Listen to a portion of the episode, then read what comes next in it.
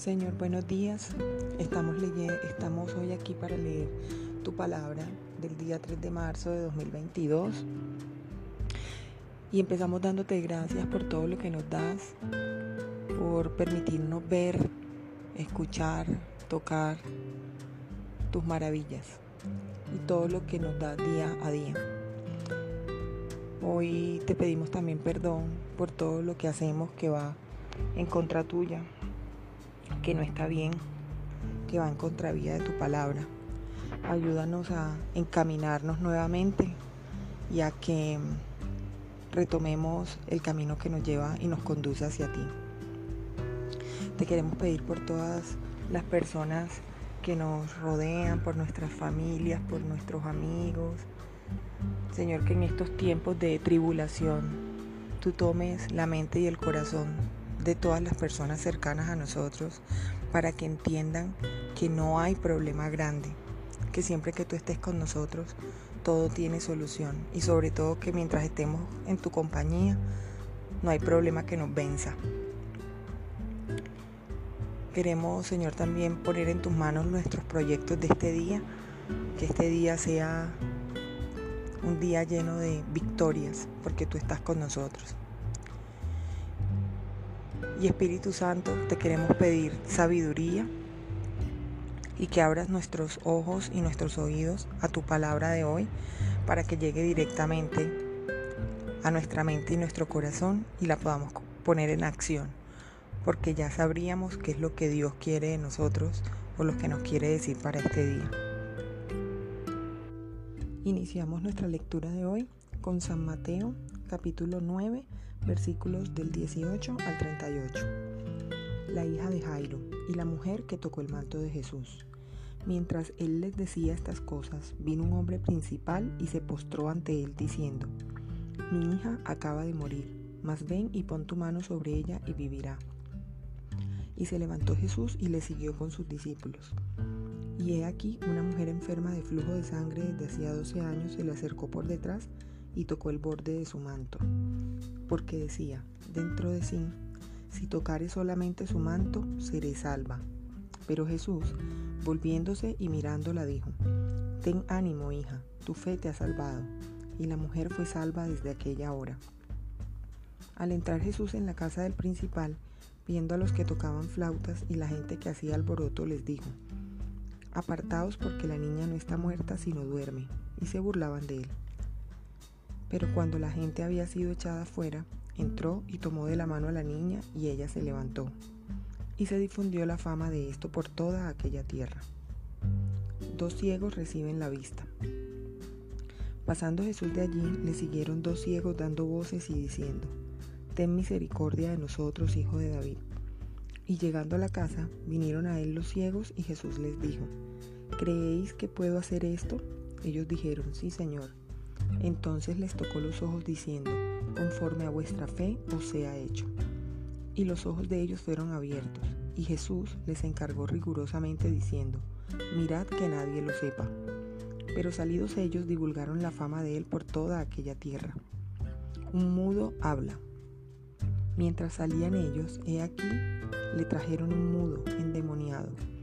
Y echado fuera el demonio, el mudo habló, y la gente se maravillaba y decía, Nunca se ha visto cosa semejante en Israel. Pero los fariseos decían, por el príncipe de los demonios echa fuera los demonios. La mies es mucha. Recorría Jesús todas las ciudades y aldeas, enseñando en las sinagogas de ellos y predicando el Evangelio del reino, y sanando toda enfermedad y toda dolencia en el pueblo. Y al ver las multitudes tuvo compasión de ellas porque estaban desamparadas y dispersas, como ovejas que no tienen pastor.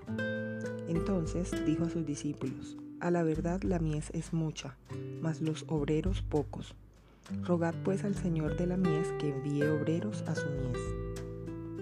Continuamos con nuestra segunda lectura, con Levítico capítulo, capítulo 5 y 6.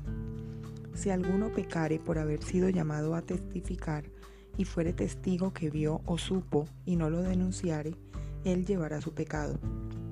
Asimismo, la persona que hubiere tocado cualquiera cosa inmunda sea cadáver de bestia inmunda o cadáver de animal inmundo o cadáver de reptil inmundo, bien que no lo supiere, será inmunda y habrá delinquido.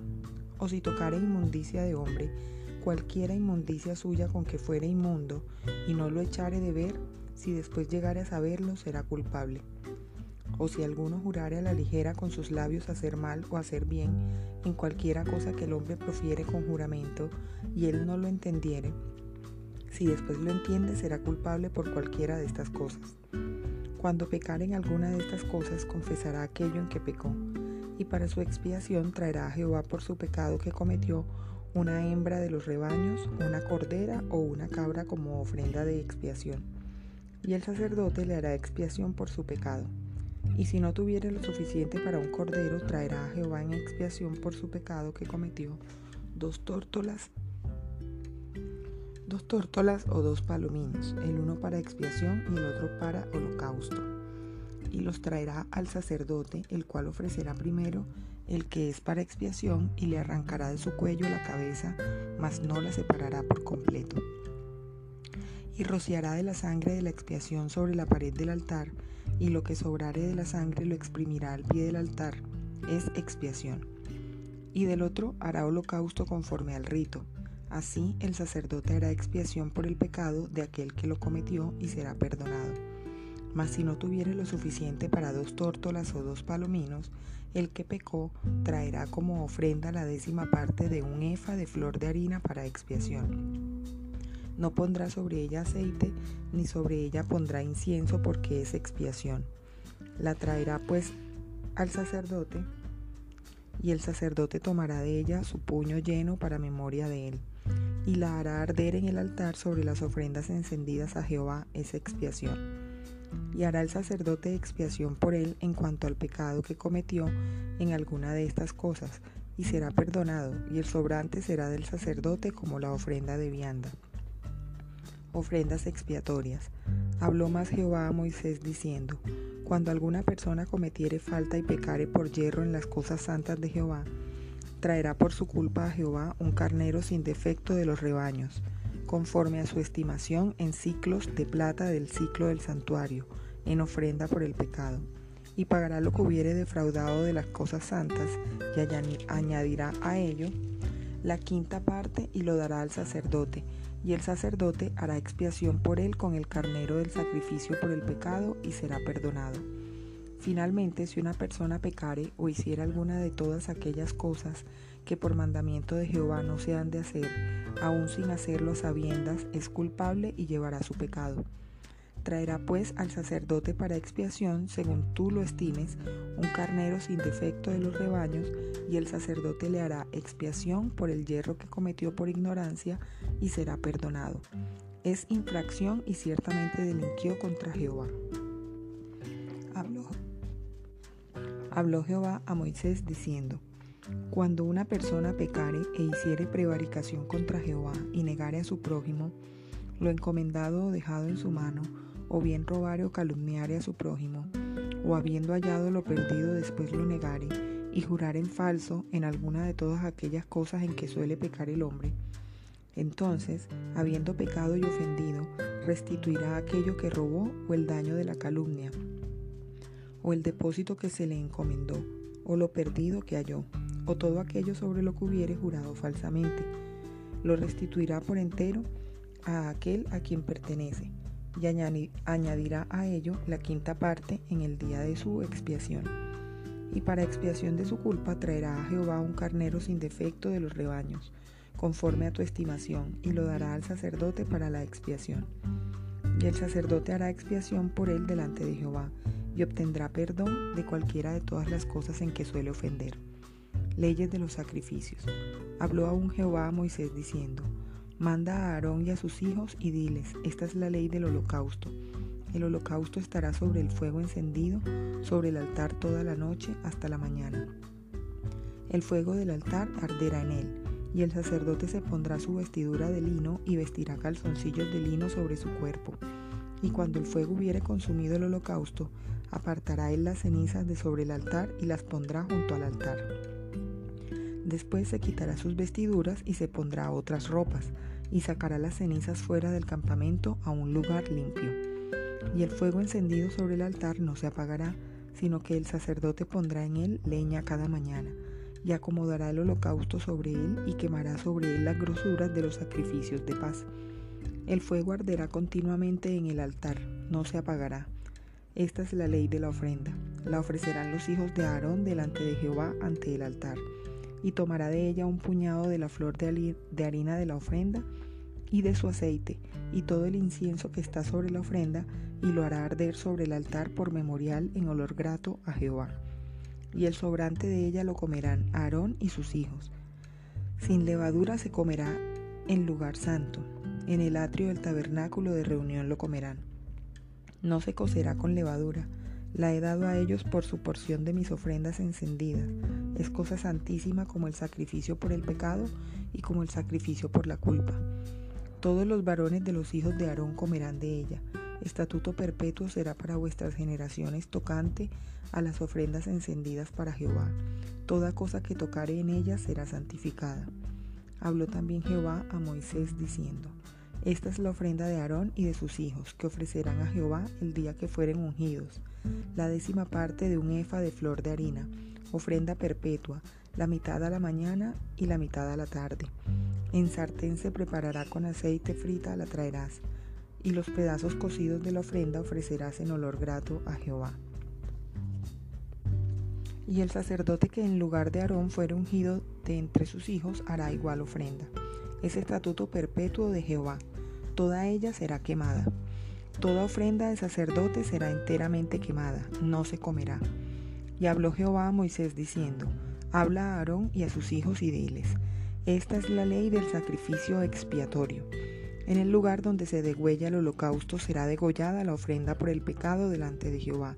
Es cosa santísima. El sacerdote que la ofreciere por el pecado la comerá.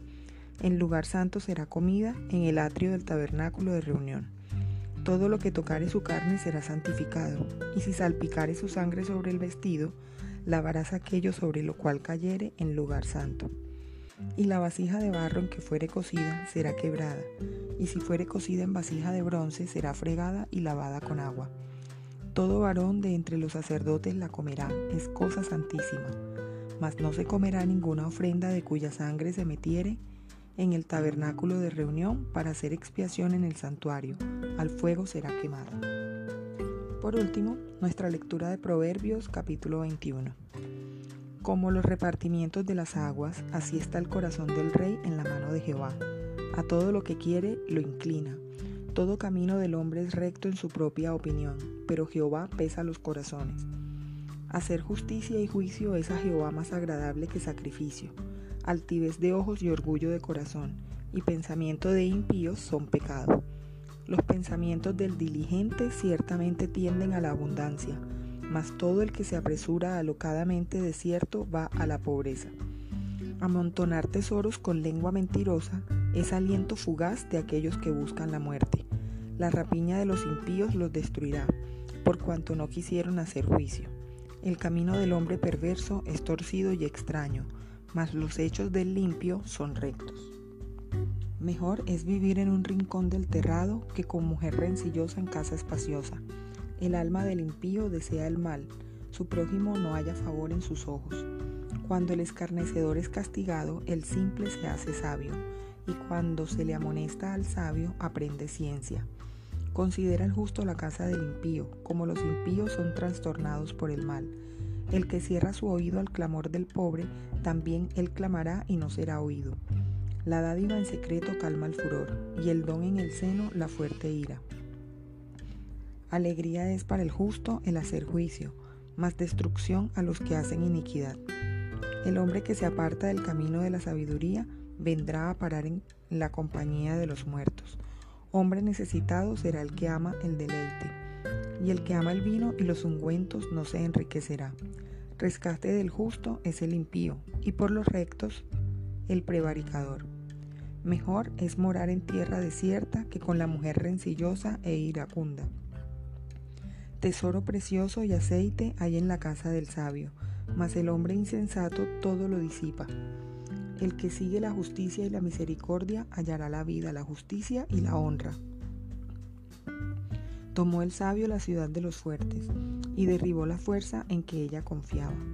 El que guarda su boca y su lengua, su alma guarda de angustias. Escarnecedor es el hombre del soberbio, del soberbio y presuntuoso, que obra en la insolencia de su presunción. El deseo del perezoso le mata, porque sus manos no quieren trabajar. Hay quien todo el día codicia, pero el justo da y no detiene su mano.